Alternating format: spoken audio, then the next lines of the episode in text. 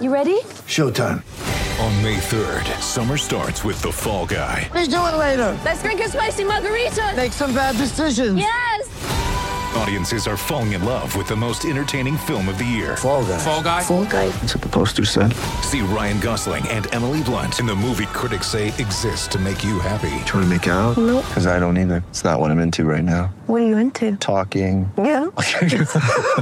The Fall Guy. Only in theaters May 3rd. Rated PG-13. Get ready for the greatest roast of all time the Roast of Tom Brady, a Netflix live event happening May 5th. Hosted by Kevin Hart, the seven time world champion gets his cleats held to the fire by famous friends and frenemies on an unforgettable night where everything is fair game. Tune in on May 5th at 5 p.m. Pacific time for the Roast of Tom Brady, live only on Netflix.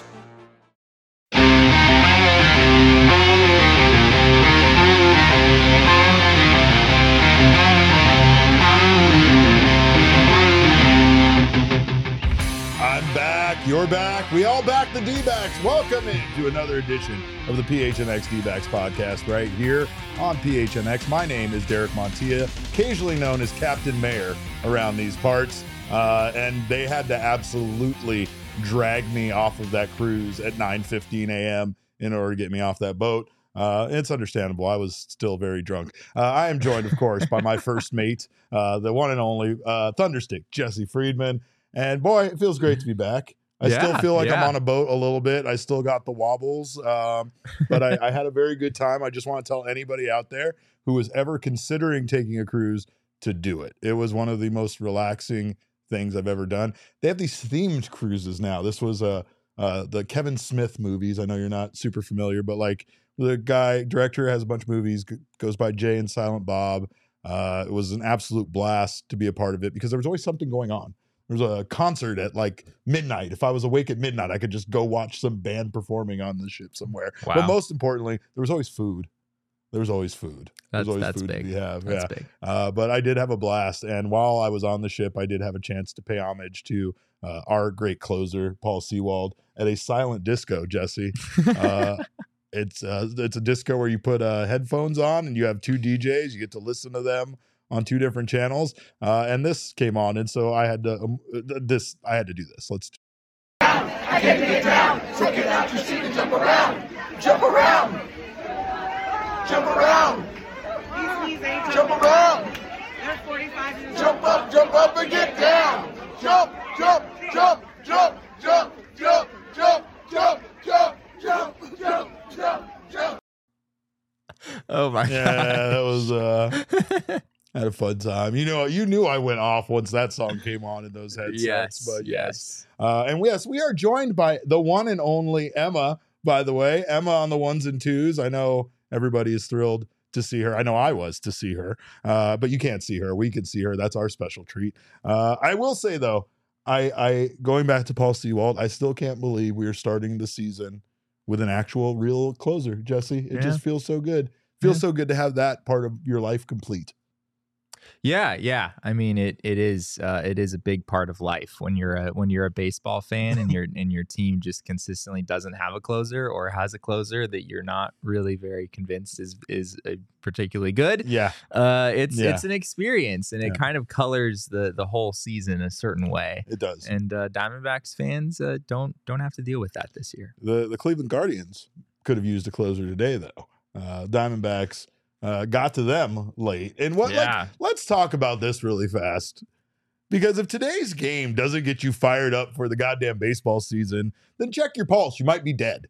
Uh, I don't care if it's a spring training game. I don't care that scores don't matter and results don't matter. The Diamondbacks scored four runs in the top of the ninth to to to for the comeback win, and that was exciting. That was fun to watch. I, I, again, like if if your team loses in spring training, you typically say, "Oh well." And again, I know it doesn't really matter in the grand scheme of things, but uh, if you love baseball, this was a fun one. It, it absolutely was. Yeah, Juan Zapata, man, uh, rough rough day for for Juan Zapata of the Cleveland Guardians. Oh, he's gonna remember this one. That's for sure. four runs on uh, on six hits in that uh, in that ninth inning, and uh, yeah, Diamondbacks come away with a win. It's always it's always kind of funny, like talking with Torey Lovullo after these games because he's so conditioned to give sort of generally positive comments when the team wins Sure. for, and, and negative comments when the team loses. When in reality, like the difference between winning and losing in these games is often like you know how how well like your single A, double A guys played toward toward the end of the game, Right, and you're really not like in the grand scheme of things that concerned about those guys. Uh, but they they came through. Uh, they came through in this one for sure. I sure did. Uh, Kyle Backhus uh, came through in a, in a big way for the Diamondbacks in the bullpen. Entered a base loaded no out situation, struck out all three batters he faced. That's amazing. That is Yeah. amazing. And I know Kyle Backhus has been a guy that we have had uh, in the system for a little while. I've seen seen him. Uh, had a chance to see him pitch a couple of times, but like, Yeah. this it's exciting when when you can see these minor league guys come up, have an opportunity once again in front of uh, front of Torey, in front of his staff to impress and to you know go out there and and do something like that. It really does.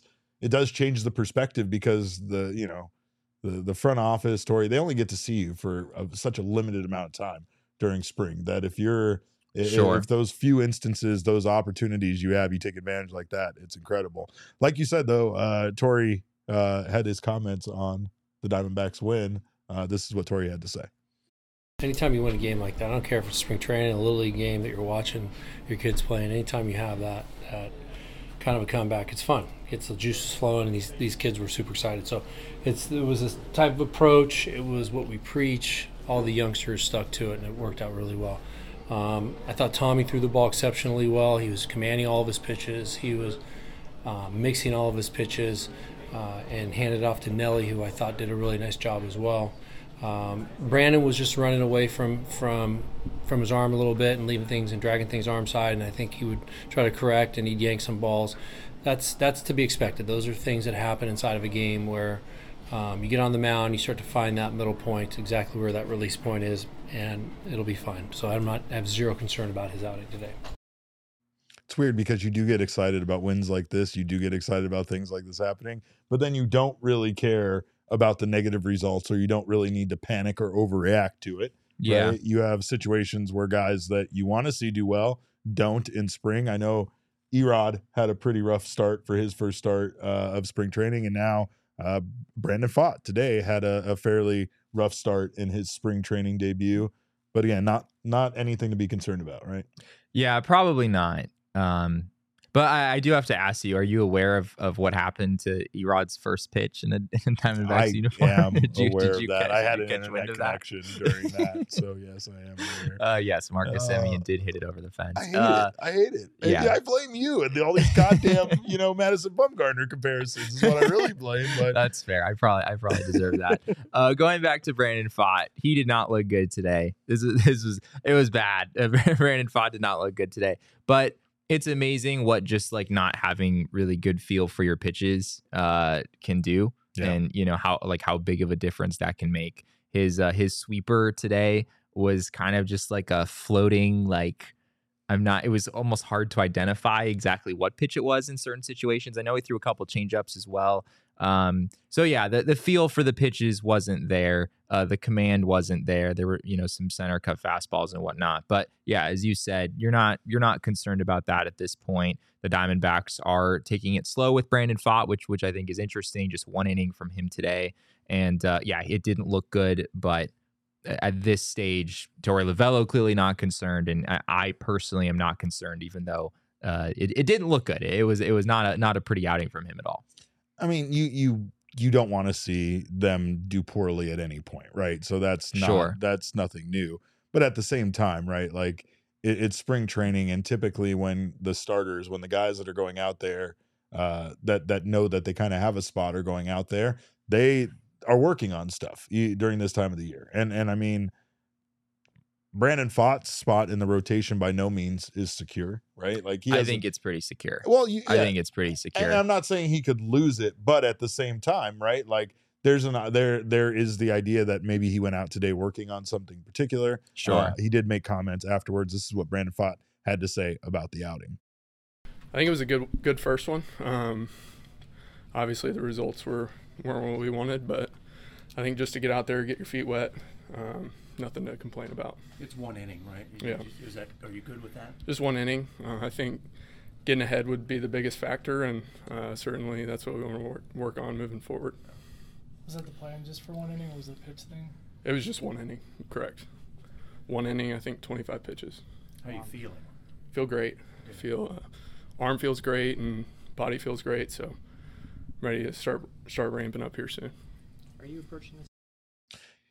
He he you were saying he worked out after Yeah, yeah. after his pitch? Yeah, so he had literally just worked out apparently, and then we all come up and uh, start annoying him with all of our post all of our post game questions. And uh, yeah, at one point we like stopped the interview so that Brandon Pfaadt could catch his breath. I don't know what exactly he was doing, uh, but uh, yeah, that that was uh, that was kind of fun. It- it's interesting to think of a pit like it makes sense uh, if you're if you're training if you're trying to ramp yourself up and get to the point where you can throw five six innings right that you would try to do things after you came out of the game it just it's it's yeah, it's, it's intuitively me. the timing. I, I don't. Yeah, I don't get it. like I- you come out of a uh, even just pitching one inning and now what you're gonna go do wind sprints or Yeah. something like that's kind of wild it's kind of wild like i would think that you'd take care of that before the outing but i don't really know how baseball works sometimes uh but brandon i mean again i, I know he's very important i don't feel like uh he his his spot in the rotation is all isn't is in jeopardy but again you, and it's it's safe to say at times that nobody's job is truly secure if there are other people on the team in the organization outperforming them right so it's Sure. like there still has to be that attitude of of i think of every single guy out there that they're still deep down inside still playing for a spot because and i think torey brought this up uh, last week when we were out there that there's always a guy from the minor leagues trying to play their way up and Yeah. take your spot you know what Yeah. i mean that's kind of the nature of the game Absolutely. Yeah. And and I, I do think, I mean, Torey has kind of already talked about uh, where he stands on the starting rotation, and he's said that we feel pretty good about one through four. I think it's abundantly clear that Brandon Pfaadt, pretty much no matter what he does this spring, is is going to to uh, to have a starting rotation spot on opening day. But at the same time, uh, this was a topic of conversation today, kind of how he's approaching this spring training, which is much different from last year around this time when Brandon Pfaadt was was gunning for a job, but it kind of felt like no matter how well he pitched, he, he wasn't going to get it. They were Yeah. going to send him down to Reno Yeah. anyway. yeah Um, but yeah, his approach coming into spring training this time around is different. I think the job is pretty secure.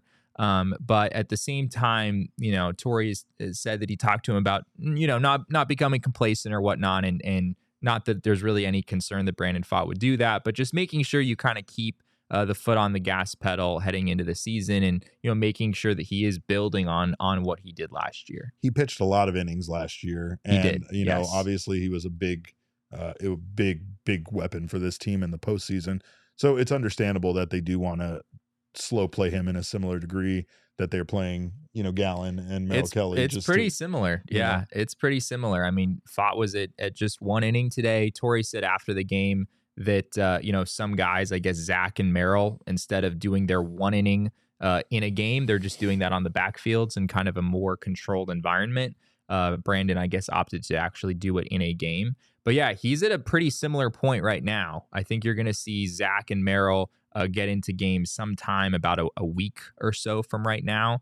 Pfaadt's kind of in the same range, and I think all those guys are going to be going two innings uh, once they uh, once they get to that point. But yeah, Brandon Pfaadt through 156 and two thirds innings last year in the regular season between AAA and the majors. You tack on another 22 innings in the playoffs, that puts him at 178 in two thirds, I believe, if my, if my math is correct. He was at 167 last year uh, in the regular season, plus I think a few in the playoffs. So uh, from an innings uh, perspective, he's ba- he basically finished 2024 or 2023 in in the same place as he finished 2022. I'm guessing for the D-backs, the difference is that he was also pitching in November. Like he was pitching really, really late uh, this time around. His offseason was considerably shorter, and so they're just approaching this with with an abundance of caution. well it's like you said last spring he was playing and trying to make this same impression we've talked about other guys trying to make you Yeah. know, on on Torey and make on on the front office, right?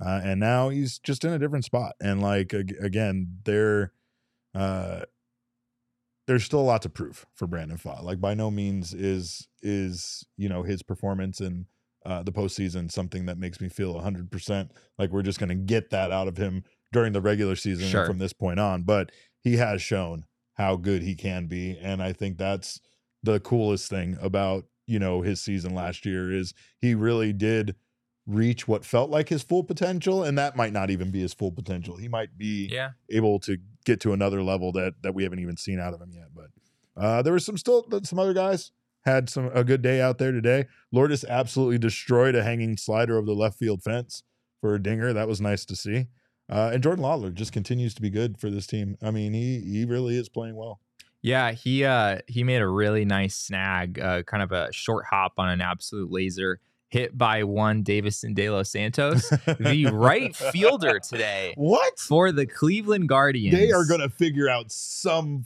fucking way to get him in there, aren't I- they? I They're like, did we don't care. We're not giving this guy back to the Diamondbacks. you will be on the major league roster. We don't care where it was. You'll pitch if we ask you to pitch at this point. I did a double take when I saw this. I was like, all right, if we're, I mean we're trying him in right field, let's just try him in center. Try Why him at not? shortstop. Why See if he can catch, Yeah. right? Uh yeah, it, it was I I'm not so sure if I think that that's going to work out so well for the Guardians having De Los Santos in right field. Just give he, him uh, back. he didn't seem to, Just to be back. moving particularly well out there, but he did hit a laser uh, at one point in the game, and uh, Jordan Lawlar played that short hop extremely, extremely well. It kind of feels like Lawlar is is going to be one of those shortstops who, uh, you know, at least at the beginning, maybe he makes a mistake here and there. You know, maybe there's an error here and here and there or whatnot as as he's early in his career. But he's also going to make some plays like that one that not a lot of other shortstops are are making. Yeah. I'm not sure Geraldo Perdomo, for example, makes the play that Jordan Lawlar did at, at that point in this game. So he continues to show that shortstop is a very viable long term home. That's uh that's a scathing comment towards Jerry P. And you are lucky that Damon is not our producer today. If Damon were here, I He wouldn't have He would have jumped over the table already on you. Uh, Tucker Barnhart went two for two today. That's that's a good look for potentially our backup catcher there. Yeah, and I and I think uh, he had a double, and I think he he did sort of take advantage of Deyvison De Los Santos being the being the right fielder on, on Oh, that boy. particular play. But uh, yeah, hit hit the ball hard a couple of times. I still view him as being the front runner for that backup catcher role. Of course, Jose Herrera is still here and getting opportunity as well. Uh, but it it just kind of feels like you know the fact that the Diamondbacks didn't go out and really add any other pieces in that regard. Now there were some you know some minor league guys who are maybe getting a look there as well. But uh, yeah, I still kind of think that Tucker Barnhart is going to wind up with that spot Yeah. when when all is said and done. It makes sense because of you know kind of that veteran presence he brings behind the plate. I think Yeah. that's the one thing he offers that's different from everybody else, including Gabby, right? And so Absolutely. that experience can be invaluable not only when he's back there, but you know, talking to Gabby, talking to the other guys. Yeah. Uh, he could end up becoming somebody's personal catcher. You know that that stuff kind of can happen as well. But uh, yeah, I mean a lot of a lot of good stuff. Caleb Roberts, like you said earlier, had that broken bat triple to tie the game in the ninth. Uh, you know, there there was there was a lot of fun to watch. A lot of fun Diamondbacks baseball watch. We have a lot to talk about when it comes to Tommy Henry, though, because Tommy Henry was once again excellent today. Uh, but we will get to that here shortly. Did want to say uh, there was an update on Alek Thomas. Is he? Yeah, Alek Thomas is he's still dealing with right wrist soreness. Uh Torey continues to say that if this were the playoffs, if this were September, he would be playing. It's not a significant issue, but it's spring training. There's no reason to push it. So as of right now, today would have been a day where he would be in the lineup. They're kind of doing this thing where they alternate the starting outfield and then the starting infield. Gotcha. Uh, so today Oh, was yeah. the starting Because outfield they have to have so uh, many guys in there. yeah, so many yeah, because they don't want because they don't want people paying you know 115 dollars to sit behind home plate at a spring training game, and then there be a bunch of minor leaguers uh, in the starting. it's lineup. inevitable that we're going to do a story before the end of spring training on this show about how much money uh, Arizona and Florida are raking in off of spring training games and how much these facilities are. But he's right. I mean, come on, what are we doing here? We let people go to the Arizona Fall League games for like five dollars and sit in the front row. Yet spring training Yeah. games need to be $115 to sit back there. that is a great point. to That watch Caleb point. Roberts win the game with a broken bat triple. Come on, what are we doing here? But, uh, it is fun though because of course Diamondbacks players are getting more recognized. Speaking of Alex Thomas, he is so recognizable. Like Alek Thomas on multiple occasions, I've seen him around town and he I can spot him from a mile away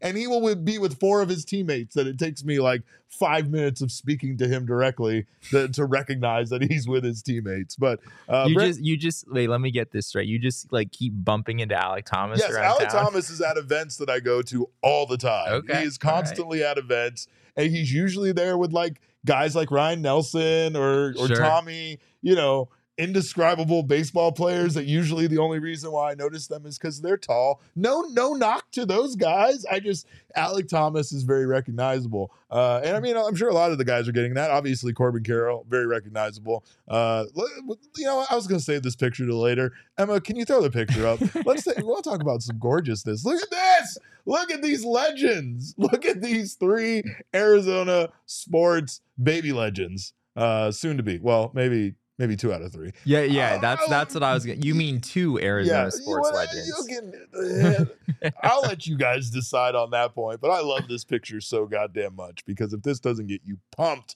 about Arizona sports right now, uh, again, check your pulse. Check your pulse. It gets me pumped about. Uh, I think it could get me pumped about two Arizona sports teams. I'm I'm gonna tell Johnny what you said. Uh, but Kyler Murray is a is a perfectly mediocre NFL quarterback. Oh my god! Derek. Just That's what I'm trying to stop tell you.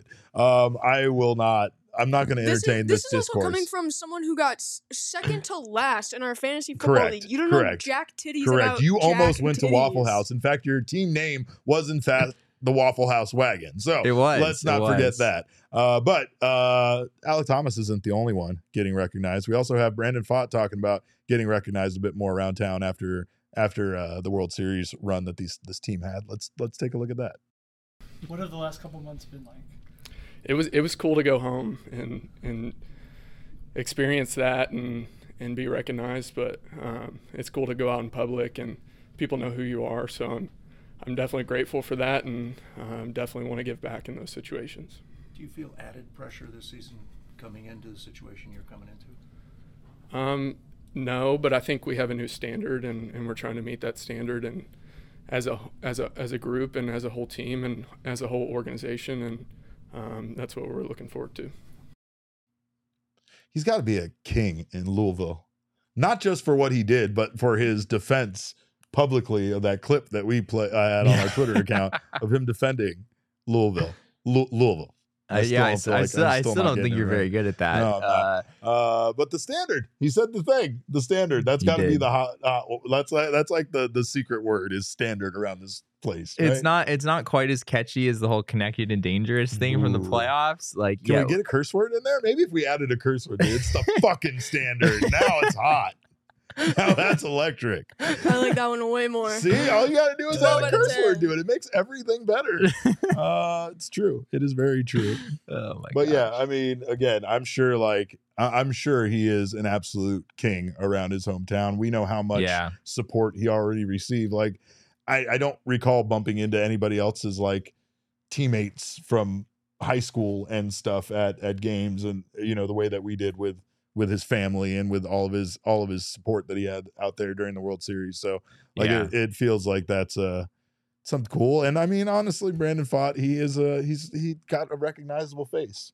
He look his she, he looks like he's always cold. His cheeks look like he's always cold. You see him. he uh he also uh the the way that this is asked by by Nick King um and uh he he had started this question asking about what it was like to be introduced at the Phoenix Open as being like a Arizona sports hero alongside Larry Fitzgerald and Oh, you know other wow. other local celebrities who were there. So yeah, I, I think it's I think it's cool for Brandon Pfaadt. I mean, Brandon Pfaadt is a is a local sports celebrity in a way that not many guys with his experience level could be. Uh, you know, the Yeah, fact of the matter is point. that he was fantastic in the postseason. Like that's the like that's Brandon Pfaadt. When people think Brandon Pfaadt, they probably don't really remember his regular season performance that much anymore. When they think of Brandon Pfaadt, when they see Brandon Pfaadt, they think of a guy who went out there and you know threw five and two thirds scoreless innings in Game Three of the NLCS when the Diamondbacks were down 2-0, right? And all of his other outings, he, I mean, just continued to be a, a force for this team throughout that uh, that whole period of time. So he's uh he's uh made a name for himself around here. What do they know about the late night phone call that he got from Brent Strom during the All Star break that changed his entire career? What do they know about it? No, they know nothing. They just know that he was amazing in the playoffs, and of course he was. Uh, but still remains to be seen how amazing Brandon Pfaadt can be for this team this season, and uh, still still feels like all signs point to him being much better than we saw at the beginning of last year when, when he made his debut because we know that was kind of rough and also just uh, you know maybe maybe even maybe even better than what we saw in the postseason. Maybe Torey will let him go longer than five innings. Isn't it? Isn't it like I just have to? I just have to take in for a moment. I mean, like after Brandon Pfaadt just got completely destroyed in some of his first few in some of his first few outings in the majors. Uh, right? I mean, he started it against the Rangers. That's where he made his his big league debut. He gave up several homers. It was a, it was an ugly outing. He stayed up for a while after that, um, but eventually got sent down after about five starts. He comes back up. He pitches one game against the Tampa Bay Rays and gets absolutely destroyed. Shelled. And then he goes back down. And uh, just thinking back to, you know, I mean, that was well into into June. I think uh, almost July at that point. And uh, I mean, that's the guy who came through for the Diamondbacks in the playoffs in, in a way that like Right. Zach Gallen wasn't wasn't Right. able to do. Right. I remain cautiously optimistic that we can still see that side of Brandon, but like you said, in a way, we we really don't know because we haven't seen we we've seen him be as bad as bad as he's been and and as good as he's been, right? Like it's the tale of two people uh, or or two sides of the same person, I guess you could say. But the one thing about it is that he described that that phone call with with Strom and you know Strom having this kind of inspired moment of realizing what was wrong with Brandon Pfaadt in those starts and what he could Yeah. do to help him. And it seemed like after from that point on, uh, things things really went his way. So hopefully that continues in 2024. And again, it's spring training. Nothing to be panic, nothing to panic about yet. Uh, but there is one thing to panic about, and that is is that today is the absolute last day for the PHNX locker merch sale. We got our clearance sale going on. Every single piece of clothing is 30% off. Everything. And all of it. Go now. Even the clearance stuff, even stuff that's already on sale is 30% off. So do not miss this. Stock up now. Get ready for the baseball season. Go get all of our shirts. We're still a wagon. You know what I mean? We're still uh fucking dangerous. We're still connected. We're still dangerous. And that's the way that it works. So go out, get those shirts, fill up your drawers, your closets right now, and get that 30% off. Today is the last day to do so. And please uh get get yourself some Diamondback stuff. We love to see you guys in those shirts. Nothing thrills me more than when we go out to spring training and we get to see people wearing our shirts. Jesse, they're like I got I got I got to meet some of my favorite actors from this stupid movie series. Still didn't thrill me as much as seeing someone wearing a wagon shirt out there when we were at spring camp. It was great. Love seeing you guys in that stuff. Of course, uh, we are missing Damon right now, but uh, he is doing something with football, whatever. I don't. Is that right? Yeah, I don't know. I leave some and then kind Dam- of football. Damon seems to think he can leave anytime I leave or anytime you leave. Like you leave, he leaves. I leave, he leaves. That's not the way this works. I think they're I think they're looking for a new quarterback because Kyler Murray like wasn't really cutting it. So You're gonna make the people in the comments mad. You're gonna make Damon mad. Uh, but of course, uh, these two will duke it out at Illegal Pete's because that's where they both like to hang out quite a bit. Uh, Illegal Pete's is their go-to spot uh, for buddy time, and of course, it can be your go-to spot as well. Patio season means patio beers. It also means patio margaritas. Which uh, Illegal Pete's does make the strongest in Arizona. Uh, they also have all sorts of mouth-watering food that will fill all of your heart's desire do not miss out on the reverse nachos because it's a life changing experience. And I still thank Sean uh, for giving that to me. You can kick the Monday blues with $3 margaritas all day long or ease your way back into the work with $2 tacos every Tuesday.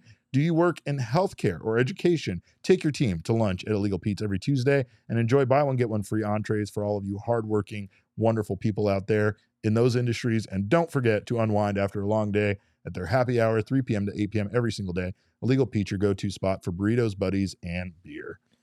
Uh, game time, by the way, great place to get your spring training tickets, especially if you need to get those tickets last minute. Uh, game time, very aesthetically pleasing app.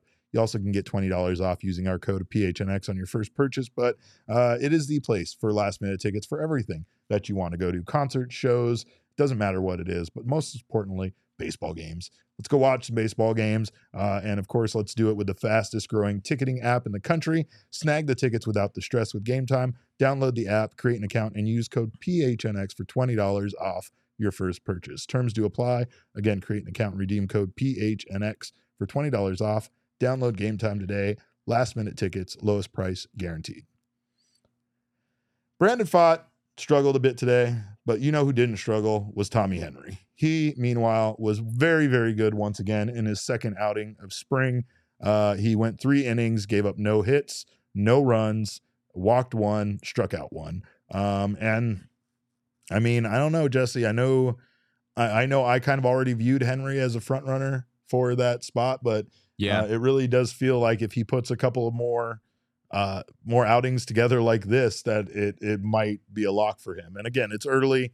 Don't want to jump too too ahead of Ryne Nelson or some of the other guys fighting for that rotation spot but uh Tommy Henry again there there were a lot of outliers that we've discussed already that made him feel like he was kind of the favorite to win this. You come into camp you have him go out there and in his first two starts guy still hasn't given up a run Right.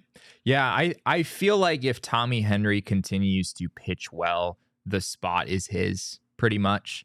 Like even if Ryne Nelson and Slade Cecconi just go out there and totally shove, if Tommy Henry continues to pitch like this, I just don't really see really a window for those guys to to come in and, and take it.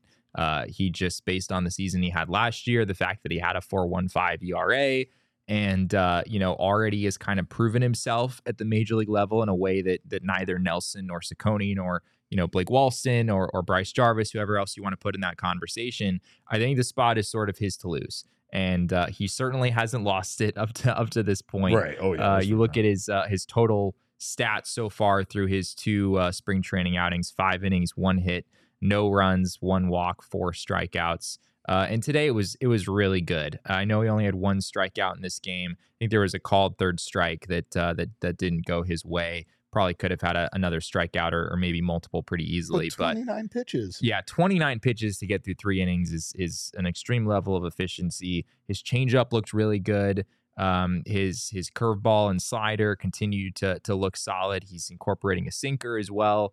Uh, He I was too I efficient. really, in fact, he had to go into the bullpen and do some extra work he did because after three innings of work, he just hadn't thrown enough pitches that that they wanted to see out of him. Right? Like that. There's something to be said about a, a lot of those peripherals that we've discussed when it comes to Tommy Henry. For me, the one that I can't get my mind off of is his average exit velo being so low when compared to even the best pitchers on this team. Do you have Sure. any kind of explanation or reason why he like like that why why the balls are so softly hit off, of him? Yeah, that's a that's a good question. It's it's my understanding of like average exit velo for pitchers is that it's not it's not like uh it it doesn't necessarily hold year to year, I guess. So like if a guy is really good in that regard one year, it doesn't necessarily say much about how it will be the next year. Like Zach Gallen, for example, had like one of the worst average exit velos by opposing hitters in all of baseball last year. But I don't necessarily think that means that like, oh, he's Yeah, he's reflect. terrible. Yeah, like right. hitters hit him easily or Right. whatnot. So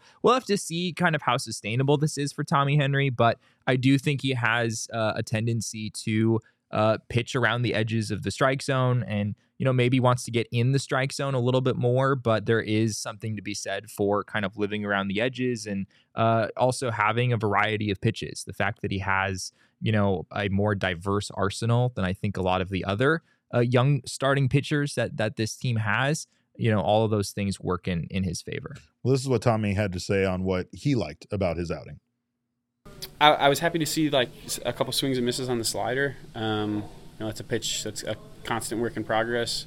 Uh, keeps getting better. Um, so to get a little bit of that feedback in game was nice, and also threw a couple more sinkers than we did in the previous start, just to um, you know kind of see how it plays. Felt good about it this week leading up to it, um, and yeah, got some got some ground balls off of it. So. Um, that was kind of a different approach as to the previous one, and um, you know we'll see how it kind of molds more moving forward. Does the fact that he came in in relief mean anything, or is that just still kind of viewed Yeah. as like just him going out there and getting some work in? Probably, yeah, probably doesn't mean mean much of anything. Uh, I mean, at, at this point, the Diamondbacks just uh, there's only so many games, and they've got a you know a lot of starting pitchers that they want to get opportunities. So Sure. yeah, I wouldn't read into that at all. I just think that Brandon, you know, wanting to actually pitch in a real game, and then Tommy Henry, uh, also, uh, you know, it, this being his his turn through the rotation, it just sort of happened this way. I did ask him if it changed anything for him, like coming out of the bullpen, and not really. Uh, he said, you know, he has to run uh, like 250 feet out from from the bullpen to the to the mound, and other than that, That'll there aren't. you, you yeah, yeah, that'll, that'll that'll take the breath out of you a little bit. But yeah, I don't think it really changed much for him, and I, I wouldn't read into that at all. Well, like what's funny about him being so efficient today is the fact that, like, okay, so they have a game plan. Torey Lovullo wants to see these guys throw so many pitches. But like you said, there's only so much time in a game. And when he went out there and Yeah. only threw 29 pitches in three innings, it doesn't leave them much like we can't leave you out there anymore. We have other guys we want to see, but we wanted to get you to, you know, 30 or what, 45 or something like that, right? Yep, 45. Uh, uh, this is Tommy Henry was asked about it after the game if, if having to throw extra pitches in the bullpen or, or about those extra pitches he had to throw in the bullpen because of how efficient he was. um, yeah, that's like to be completely candid. That's I don't think any pitcher loves doing that, but you got to do it as part of the buildup. Um, so yeah, I had to go down there and do that. Um, but yeah, that's just part part of building volume. Building those volume for those starts, baby. Let's build that volume. He was just he was too efficient for his own good, Derek. Darn it, he had to go throw 16 pitches in a bullpen afterward. I mean, Uh, but he's been incredibly good in these two spring outings. Five innings pitched. Give he's given up one hit, no runs, walked one, four strikeouts. Like you Yeah. couldn't you couldn't ask for anything better out of the first two outings from from a guy who is fighting for your fifth rotation spot right now than that. Yeah, and and I mentioned that we mentioned the 29 pitches today. He also only needed 22 his last time out for two innings. So he's thrown 51 pitches in in five innings. Well, work, and that's what so- I'm saying. Like, there's a correlation there. I feel like for through how efficient he is, how softly you know that exit velo is. There's just uh there there's things about him about like that he it might not be flashy, he might not fill up the you know the the stat sheet, but he it feels like he's that kind of pitcher that's going to go out there, kind of like Merrill Kelly, and just put in work and get those outs, you know, and just do it in a way where it gets a lot of ground balls and things like that. But for the most part, uh, doesn't you know doesn't really have to go out and strike out a ton of guys in order for him to have a great outing like this. Yeah, there there's just something about I, I mean I like that you mentioned Merrill Kelly very much fits into this this bucket as well. Like these pitchers who just have pretty deep arsenals and Yeah. Seem to have a pretty good understanding of how to use those pitches. I'm not saying Tommy Henry is quite at Merrill Kelly's level at, at this stage, but yeah, I mean He's a good guy to learn from though when you're sitting in yeah, the dugout watching absolutely. play. I mean, there there's no one pitch that Tommy Henry throws that's like, oh, that's nasty. You know, I think even Merrill Kelly is has gotten closer to that point. Like there are days where Merrill Kelly's changeup is Changeup just is absolutely ridiculous. unhittable. Yeah. Uh, I don't know if Tommy Henry really has a pitch like that, but his changeup is is good. Uh, you know, his curveball seems to be good. His slider, as, he, as you heard him talk about there, seems to be uh, taking a step forward. He, he added the sinker. Uh, he's trying to add a sinker, as I mentioned earlier as well. So there's there's a deep arsenal here, and pitchers who enough have to, a enough to keep batters off balance, you know. And Yeah, I, I think that's right. the thing is is again, even if it's not that that efficient or I, it's very efficient, if it's not that that power, you know, you're not seeing those those incredible things out of him, but it it works. He's getting the outs, and I mean, again, last year he didn't necessarily dazzle you with his performances. He's he had his share of bad outings and and rough starts as well, right? But like there is something very very promising right now about what we saw last year, him building on it, and what we've already seen this spring. Yeah, and I think it kind of serves him well in some ways that he doesn't have like that crazy out pitch or whatever, because I've never gotten the sense that Tommy Henry was ever like pitching for strikeouts. Uh, Yeah. he is he's just kind of pitching. You well, know, he's that's just why going he out wasn't there. the exciting option when you started looking at him compared to Ryne Nelson, Drey Jameson, and the farm system. Even Blake Walston at times looked like he was going to potentially be a little bit more of a stud than Tommy Henry. Tommy Henry's stuff didn't overwhelm you. It just doesn't need to be that at this level, especially when you have somebody you can learn from in a way by watching like Merrill and a mentor like Brent Strom who can teach you how to use that arsenal in, a, in an effective way to get outs. And that's what it's about is getting outs and, you know, being able to go out there and be a starting pitcher for this team. I, I think he's he's already shown again, it's early in spring. I'm not going to go crazy on this, but Sure. I feel like again, what we talked about earlier was that he kind of was a front runner. I felt like coming into this for this fifth, you know, spot in the rotation. And and so far, I, I think he's done everything that that you could ask from him, you know. Yeah, and I and uh, we talked with Torey a little bit about this after the game, and here's what Torey had to say about what he's seen from Tommy Henry so far. Um, I see him right on track for this competition. He's doing everything we're asking him to do, everything we want to see, and he's executing at a high level. So I want that to continue. Man, Torey's got that Salt River Fields tan, doesn't he? He does. He's got. He does. oh, yes. it's- it's- he's ready. I for also the baseball have a season. Salt River I'm seeing tan. that. You're Yeah, looking, looking yeah. good. You're glowing. Yeah. Uh, Henry, though, I mean, as, as glowing as I as can glowing as you be. can be. Uh, I didn't get nearly enough sun because it was raining in the Bahamas. But yeah, I was gonna what? say. I feel like like my tan is like actually rivaling yours right now. Spent a lot of time in the bar with those pina coladas. God bless the fine folks on the Norwegian Pearl for putting up with me and my constant desire to have lava flows and mudslides and uh, uh, pina coladas. But you guys are great. Uh, I will say this though. Uh, I think the Diamondbacks, no matter what the end result is of this competition, are going to have some assets that we haven't really considered in that bullpen that could also bolster the bullpen. And if Tommy Henry goes out there, I mean, if, if he does not win the starting job and he can go out there and be this for this team out of the bullpen, that's Yeah. that's something incredible as well. So I mean, again, that's that's the one exciting thing about this is this competition does yield the fact that there could be some more weapons. Uh, these guys uh, that lose the starting spot aren't going to just necessarily be sent down, you know, to the minors and not utilized. So That's that's fair. Yeah, I I think that Tommy Tommy just makes so much sense as a starter, just given the efficiency that we're talking about, his Yeah. ability to eat some innings. I Yeah. think in a way that you might not be quite as confident about with with Ryne Nelson or, or Slade Cecconi at this point. But yeah, I mean, speaking of guys who maybe could have impact in other ways, we talked about this uh, the other day a little bit. Ryne Nelson, uh, he was pretty heavy on on the fastball and the slider the other day and uh, they look good. I know you weren't around uh, when when he made that start, but his, his uh, fastball has always been very good. his fastball has been good, but but, the slider, slider can- was the yeah. slider was different this time. He got five whiffs on the slider in two innings of work. I think that you know just those two pitches in a bullpen role, I'm I'm intrigued what that could look like, and I think the same goes for Slade Cecconi. He's got a pretty good slider in his own right. You know, a fastball in in the mid 90s, maybe that ticks up uh, closer to the upper 90s in a bullpen role. Both of those guys, I think, would be interesting in the bullpen. It's just a matter of you know, do the Diamondbacks want to keep them stretched out for a while just in case injuries arise? You probably don't want to rush into converting them to, to relievers too early. So it might be a while before we we would see any of those guys used in that role. do you know if Ryne Nelson is throwing the slider with a stiff wrist, like a football? I I, I don't. I'm not. I haven't just I'm just quizzed him on checking in for Roger. Beshins just to see if that slider you're discussing might indeed be the football slider uh, that Roger Beshins is always bringing up. But uh, I will say that I would put my money on it not being, and you can do whatever you want with your money. A great place uh, for you to bet it that though is over at the BetMGM Sportsbook.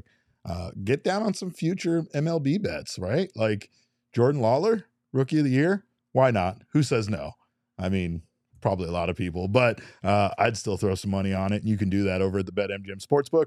Download the app right now. Sign up and deposit at least $5 into your newly created account and use our code PHNX. If you place a wager in the amount of at least $5 at a standard odds price, you will receive $150 in bonus bets, regardless of the outcome of your wager. Do not miss uh, our PHNX Bet show, which currently is being hosted by Leah. Is that right? Wow. He is our PHNX Wow. Bets now. That's amazing that The Leah's doing Leah- bets.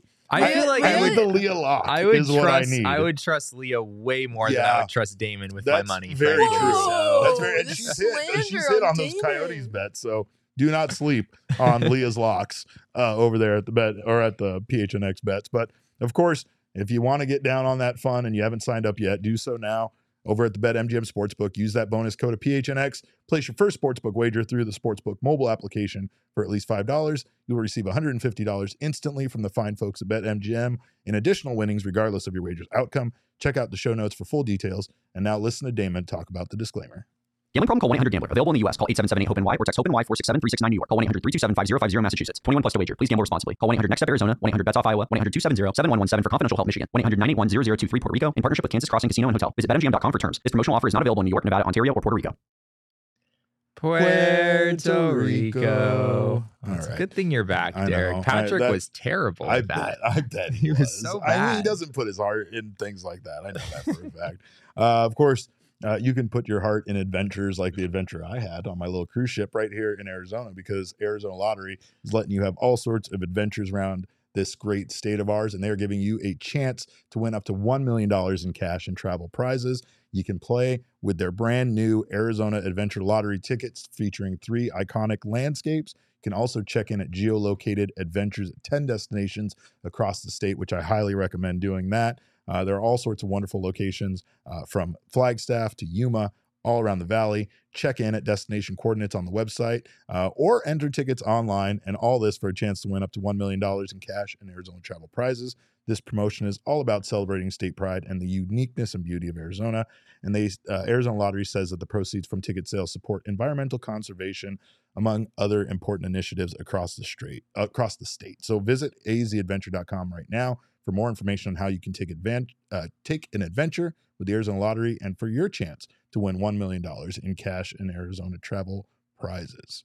Big thank you to all of you guys for being here in the PHNX Sports YouTube channel. I missed you guys so much. You're the only reason why I left that cruise ship. It's not because they were bing bong in my room to death and telling me to get out. Uh, it's because I missed you guys. So make sure uh, that's the sound it made. Emma's laughing at the bing bong thing. room? It was bing bong. Oh well, yeah, I guess bing bonging in my room. bong yeah, in you're my right. room. We, we, we still do phrasing around here, Emma. we still do. Don't think we don't. So I'm glad you're here. But uh, of course, we thank you guys for being here uh, in the PHNX Sports YouTube channel. If you haven't subscribed yet, do so now. Sign up for notifications. That way you don't miss when any of our wonderful shows go live. Leave us uh, a like. We always w- like when you drop those likes. If you're listening on the audio podcasting side, make sure uh, to leave us a review over there. Make sure you're subscribed over there as well. We thank you guys uh, for doing that. Uh, Anthony Rendon, Jesse, uh, his comments when asked about his, I guess, his priorities in baseball kind of set the baseball world on fire a bit. And uh, I do feel like it's kind of ridiculous, right? I mean, the man was essentially asked by a reporter about his priorities and his commitment to the game of baseball. And I will start off before we get into these comments by saying, I understand we all want to think every one of our athletes on every one of our teams loves the sport and the team that they're on more than anything else in the whole wide world.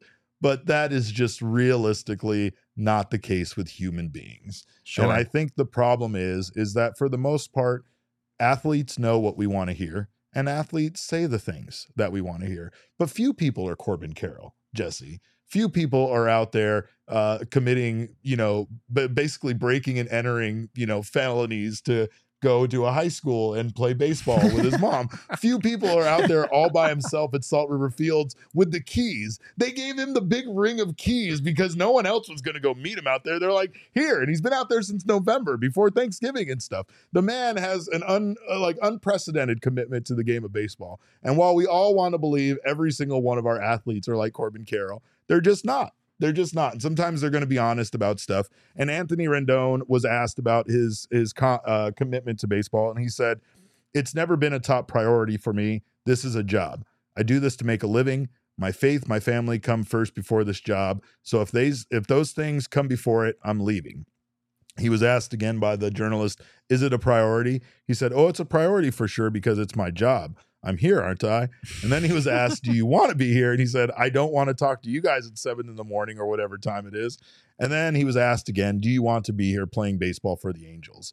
And his response was short at that point and annoyed. And he said, "I have answered your question, so why do you keep picking at it?" Let's be honest. Like this guy is just saying the things, the quiet parts out loud. He's saying the things that a lot of athletes want to say, right? Like Sure. their family, their faith, other things do come before their commitment to the sport they play. And a lot of people do feel like this thing they do is just a job. Like to us, we idolize these people. We want them to think that They they they're doing the greatest thing in the world and they're living gods amongst us mortals. And they're not. They're just people. And those people have their own priorities. And sometimes someone like this makes these comments and then it becomes a news story because it feels like he doesn't give a shit about baseball or his team or playing the Right, game. right. Now, I will say that he has already been a guy that in, in the past has made controversial comments about No, Anthony his, Rendon? his, No. his commitment to the game. So of course, anything he says now is viewed as as differently than if you would have heard this, let's say, out of like Paul Sewald, right? Oh, yeah. If Paul Oh, yeah. would have made these same exact comments, for instance, nobody would have blinked an eye because they would have been like, he's the dad of the bullpen. We know that. So of course his family comes first. That's no surprise to us, right? we just don't want to think of any athlete really thinking of this as just a job. Right. Right, That's right. what it comes down to at the end of the day. Yeah, and I, I totally agree with what you're saying. That if if you know, hundred, we could name hundreds of different Right, athletes, like right. hundreds of different baseball players, where if they said this, it would not have been a story. This wasn't a story because what Anthony Rendon said was unreasonable. It was a story because Anthony Rendon is the one who said Yeah, it. he's right? notoriously and- he's a notorious hater. It seems like of the game of baseball. and almost. Anthony Rendon, uh, notably, has averaged to play about 45 games per year over the last few seasons. And there have been some questions raised about his commitment to the sport. the Angels and paid him a ton of money. The Angels are, are them. paying him a heck of a lot of money. Uh, but yeah, I mean, I, I I would almost be I would almost be concerned honestly if if any athlete views baseball as being more important than you know things like their faith or their family or you know I mean at, at the end of the day like our our jobs do not define who we are as people although working at PHNX sometimes it has felt that it defines me as a person because it uh it, it, it takes up a lot of my time I'm a But- goddamn mayor, Jesse. I'm a captain mayor. What are we talking yeah, about? that's fair. here? You Yeah. clearly just leaned into to defining your entire identity based on working at PHNX. When- I said, if I, when I lose this job, I assure you, I will be a broken shell of myself because I will have no identity any longer. I will have Sure. given everything to this company. But I also understand, like, we love this job. We love this job. And there are like thousands of people that would love to have a job like this. Millions of people, maybe even, right? There's millions of sports fans out there, and they would love to have an opportunity to work covering a team or a sport that they love as much as you and I love baseball, right? But it doesn't change the fact that this is still a job for us. There are still days where we hate uh, we we we we hate this job. There's still days where we get up we don't want to come to this job. Like it's just it is a job and I it doesn't matter I think sometimes how cool your job is. Once it becomes your job, there are going to be times where this is how you feel about it, right? Sure. And uh, Merrill Kelly appeared on Chris Rose's podcast, uh, and Chris Rose talked to him about the situation. And this is what Merrill Kelly actually had to say in regards to this. Yeah, I think so. That's what the beauty of baseball is. When you walk into a locker room, the spectrum of people and personalities and ideals and values and all of that are on such a range of a spectrum. There's people that love baseball, the, the game of it, the ins and outs, the strategy of it. And then there's also guys on the other end of the spectrum that don't necessarily love the game, but they're really good at it and they can make a lot of money and they can support their family and they can do what it is that they really enjoy doing through this vehicle that is, you know, like he said, like his job. What we do is a lot of fun, but it's also a grind. You know, we're away from our families for most of the year. We're traveling, living out of suitcases, going from city to city, flight and flight. I'll say it this way. If fans think he's the only guy that views baseball that way, I think they'd be very mistaken. It's that part at the end I think is very Yeah. poignant. Well right? said. And of course, being in the clubhouse, being in the locker room, they get to be around guys that have the same uh, mentality. They're they're not going to necessarily speak on it the same way Rendon did, but at the same time, they do feel that way. That comes back to when Torey was asked last week about the the personalities that they bring into this clubhouse, right?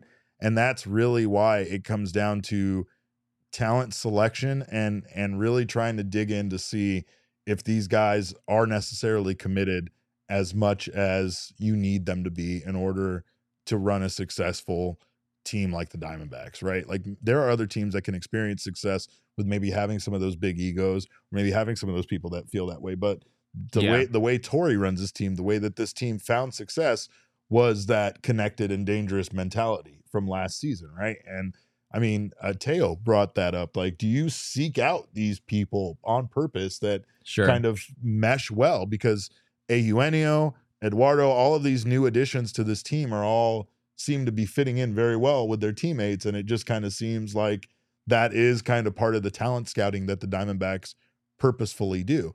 You do have to be careful who you give a big contract to because you could give a big contract to a guy like this who isn't really committed to you know trying to be on the field every you know every day and and be his best Sure. every day right that's Yeah. that's kind of what is uh, why why that character factor is such a big deal for the diamondbacks I think that you know I I can I can kind of relate to what Merrill is saying, uh, where there are people, there are a lot of people in the world who who do not really enjoy what they do on a daily basis, but they're good at it and they get paid a freaking lot of money to do it. yeah And for as much as I personally value like enjoying my work and feeling fulfilled in my work, you know, if someone comes to me and offers me, you know, uh, uh, nine figures or something like that to do something that I don't enjoy, I'm at least gonna like take the phone call, you know, like there like and, and granted in order to in order to Yeah. be a professional baseball player there's a level of commitment that is needed there is a level of you know you have to be willing to sort of dedicate your life to it in in some ways at least like for a season of your life as you're developing and kind of getting into the sport. Uh, but once you're once you're there i mean once you're a major league player and you've got the contract and, and all those things you know i i understand like you might reach a point where you're not your heart maybe isn't in it in the way that it once was but you're getting paid a lot of money to do it and you're you're okay working a job that maybe your heart isn't in uh, but you know you're you're making a, a decent chunk of change and and you're and you're pretty good at it at the same time. I'm there there are plenty of people that play the sport of baseball professionally that just did it because they've just loved baseball their whole life right? But there's probably an equal percentage of people that did it because of the pot at the end of the rainbow right? And that could be said Sure. about all sports that people aren't necessarily looking at that because i want to get up and i want to play football and i want to get hit and i want to you know i, I want to put my like well-being physically on the line for this sport that i love.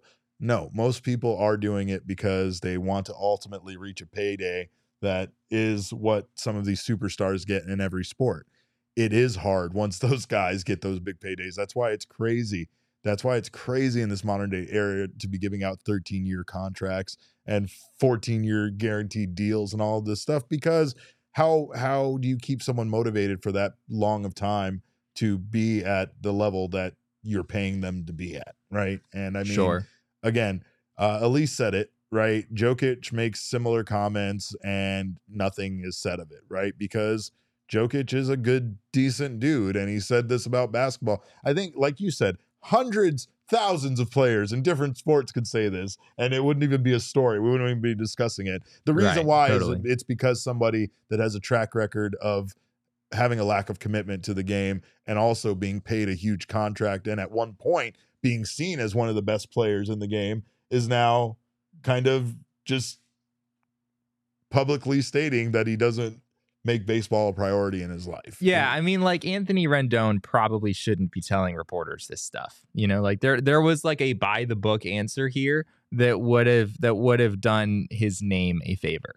Uh, but also, this is Anthony Rendon, and when has Anthony Rendon ever seemed remotely concerned about the way that people perceive him? Right? It's almost part of his brand at this point that he he is fully willing to go on the record and say the most controversial provocative things and he knows how people are going to react to it and i don't think it really bothers him uh, so in, in some ways maybe anthony rendon is the real winner here and getting all getting all of us uh, to talk true. about this situation It's true. i don't think he really cares that much that how people think of him otherwise he probably would have started thinking about what he was saying Yeah. a long time ago Yeah, that's a great point. That's a great point. All I know is is that at one point Zack Greinke was in the Diamondbacks clubhouse, and I never knew what we were going to hear out of him, and I almost approached him like he was some sort of bear who was going to attack us. Like I just you had no idea what was going to come out of the guy's mouth, so you kind of walk over sheepishly with your microphone and be like, "Zach, how's it going?" you know, and like and instantly it's like just ask him how it's going. What what soundbite are we going to get out of him, right? So it's sure, like sure. it's weird now that the Diamondbacks have this kind of clubhouse filled with guys that all kind of are nice and say the right thing and and have some humility to them and also uh you know eh, have a different level of commitment when they answer these questions than this right? Yeah. that's essentially what we all want at the end of the day is we want the players on our team to sound like they're more committed than than this. And again his answer is not an answer that should be villainized scrutinized or even discussed. It's it's real. And i mean it's the way that most people should prioritize their lives right? Like put your family and your faith first. Put put things that mean stuff to you first. It doesn't mean that baseball isn't a priority in there. It's just not the number one priority and that's Yeah. fine. That's fine for any athlete you know? But you're not going to get that out of corbin carroll by the way. I'm just saying that much. Anyway Yeah, I uh, mean most most baseball players understand that they will be vilified for saying certain things and they try to avoid that. And Anthony Rendon understands that he will be vilified for certain things and he has no issue with that whatsoever. Hence why we're talking about Anthony Rendon on this Right show now, like right once now, every yeah. like 2 or 3 It months like because it, there's always he's always something that uh, that he's saying that's getting people riled up. Meanwhile, I uh, that's why I'm the mayor. I want everybody to like me so much, Jesse, all the time. I'm the opposite of Anthony Rendon, but I still say stupid things that make people angry. So I mean, what's what's new? Uh, I will tell you guys though that we do appreciate you for being here. Make sure if you're not a diehard member, you go check that out. We have some wonderful stuff, including a free t-shirt from the phnxlocker.com. Compare that with the 30% off sale tonight. Get yourself a nice little package uh, from the phnxlocker.com and get yourself ready for baseball season with some wonderful shirts. You also get all of Jesse's content. You get access to our Discord lounge where we are always doing some exclusive content just for you diehards. Uh, and you diehards, you can you can testify. You can let the rest of the people know that uh, we've had some city council meetings. We had a game show. We have uh, Jesse and me just hanging out in there discussing what we're doing around the spring training backfields and everything like that. So make sure to join us because we're having a wonderful time over here. Uh, and you can get some discounts with our partners and discounts on our events, like our upcoming takeover events, uh, including that one on July 31st at the Chase Field Pool, which is going to be an absolute blast. But uh, we do, again, appreciate you guys for being here. We thank you so much for your time. Uh, you can make sure to follow us on Twitter. We'll be back here tomorrow night covering another uh, spring training baseball game. But until then, follow me on Twitter. I'm at cap underscore caveman with a K. This absolute maniac is at Jesse N. Friedman. You can get Emma is at Emma K. Clark. Emma and Clark. Emma Ann Clark. I don't even know It's where the K full come from. What the name. hell did Wow. I? I'm just making up new middle names for. Emma Ann Clark. Uh, what are we? What are we? We're we're normally we're Ryan's dogs, of course, first and foremost. We're also Damon's dogs. Can we be Emma's dogs? Yeah, uh, Emma's uh Emma's elephants. Oh, Does this is getting weird. We're? Kyle's kids, and that's a goat reference. So I mean, we'll have to figure something. We'll have to workshop this. But until then, meh, that's for Kyle. Uh, we, we miss you, Kyle. Uh, we appreciate you guys for stopping by. Of course, our shows at PHNX underscore Dbacks, but all roads do lead to at PHNX underscore sports on Twitter, Instagram, and Facebook. We appreciate you so much. We thank you guys for your time. It's great to be back. It's great to be covering baseball again, and I cannot wait uh, to get back out there at Salt River Fields tomorrow. So make sure uh, to follow us for all that fun. Thank you guys for stopping by. Remember, kids, baseball is fun, but it's also fun to just go take a cruise sometimes and get away from baseball. We all silly like the mayor.